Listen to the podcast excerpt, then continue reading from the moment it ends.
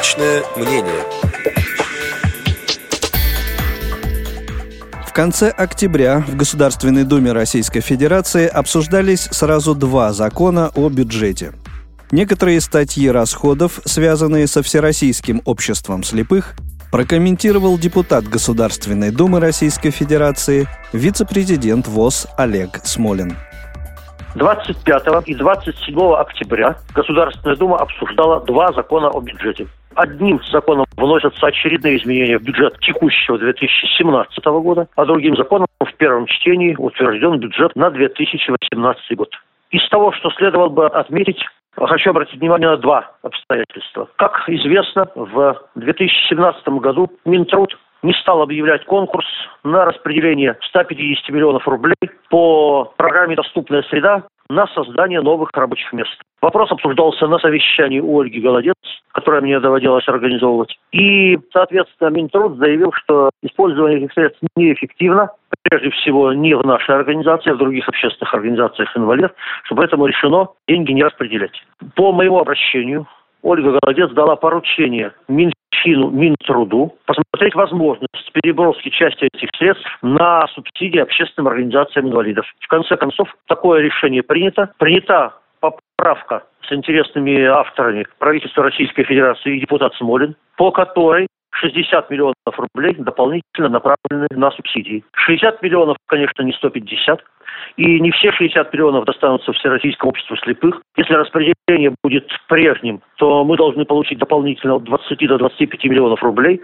Но я думаю, что в крайне сложной финансовой ситуации, в которой находится организация, эти деньги, мягко говоря, не лишние. Так что некоторый успех достигнут. Что касается бюджета на 2018 год, повторю еще раз, по нашим обращениям, субсидии общественным организациям инвалидов и поддержка революционных центров сохранены в 2018 году на уровне 2017 года. А вот э, что касается выпуска литературы для слепых, то правительство в очередной раз предложило сократить финансирование этой программы опять примерно на 37 миллионов рублей. Э, вопрос обсуждался вновь на совещании у Ольги Юрьевны Голодец. Она дала поручение найти эти миллионы и вернуть средства на выпуск литературы для слепых. Соответственно, при принятии бюджета в первом чтении с нашей подачи в постановлении Государственной Думы записано поручение правительству и комитету по бюджету найти эти деньги и вернуть на выпуск литературы. Надеюсь, что это поручение будет исполнено ко второму чтению. Бюджет движется, работа продолжается.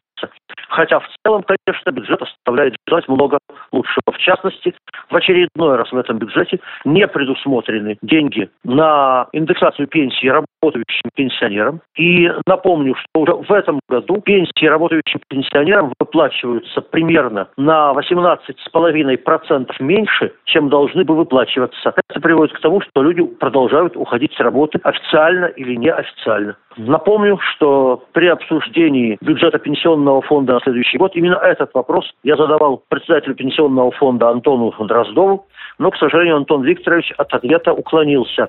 Уклонился, я думаю, не случайно. Насколько мне известно, позиция социального блока в правительстве совпадает с нашей. А именно, индексацию пенсии работающим нужно восстанавливать, но в правительстве правит бал не социальный блок, а блок финансово-экономический. Будем продолжать.